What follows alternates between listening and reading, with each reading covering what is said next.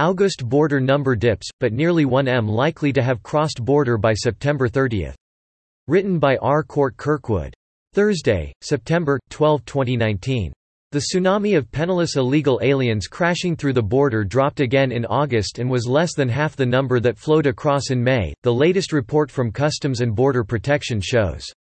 Border Patrol agents collared a shade more than 60,000 illegals, down from close to 150,000 four months ago. A small wrinkle in the data is the number of inadmissible arriving at ports of entry. That figure increased 32%, meaning 100% of the decrease in the total came in the number of illegals caught trying to jump the border between ports. Regardless, the number is still too high. More than 2,000 illegals are entering the country every day, and those are only the ones we know about. Since 2014, border agents have caught nearly 3.5 million illegals. The data Total apprehensions of border jumpers and illegals at ports of entry was 64,006, a 22% drop from July's 82,055. But the dive is even more significant when measured from year-high May, when 144,255 were caught. That decline was 55.6%. The total for fiscal 2019 is now 926,769. If the Border Patrol continues apprehending illegals at the rate set in August, about 2,065 per days that will add another 64,006 to the total. 990,775 illegals will have sought to colonize the country by fiscal year's end on September 30.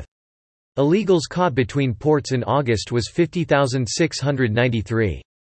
That 29.6% decrease from July's 71,982 accounted, again, for all total drop in numbers.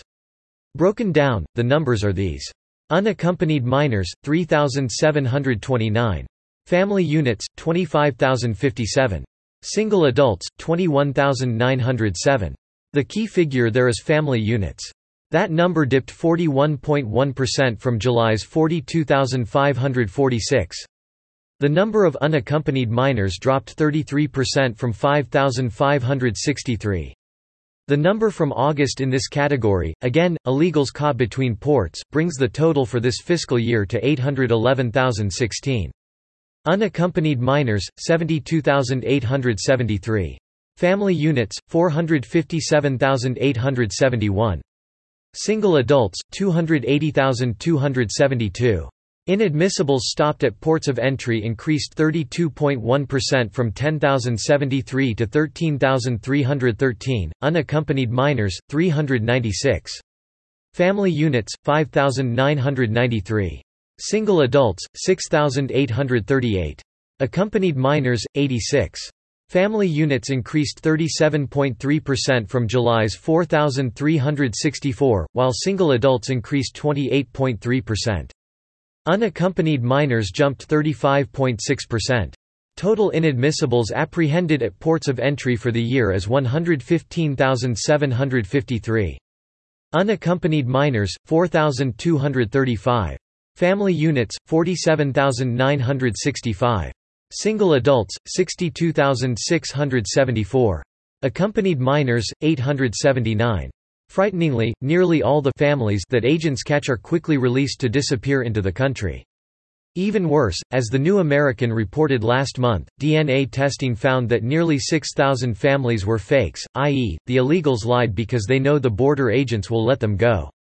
Testifying before a Senate committee in July, the nation's top border official, Mark Morgan, said that agents, one day in June, faced a group of 1,000 illegals who crossed the border at one time, the largest large group, as they are called, ever encountered.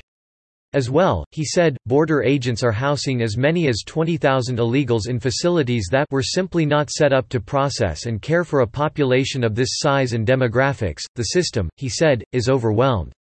Overwhelmed at the border. Despite the drop, the numbers really don't improve matters much overall.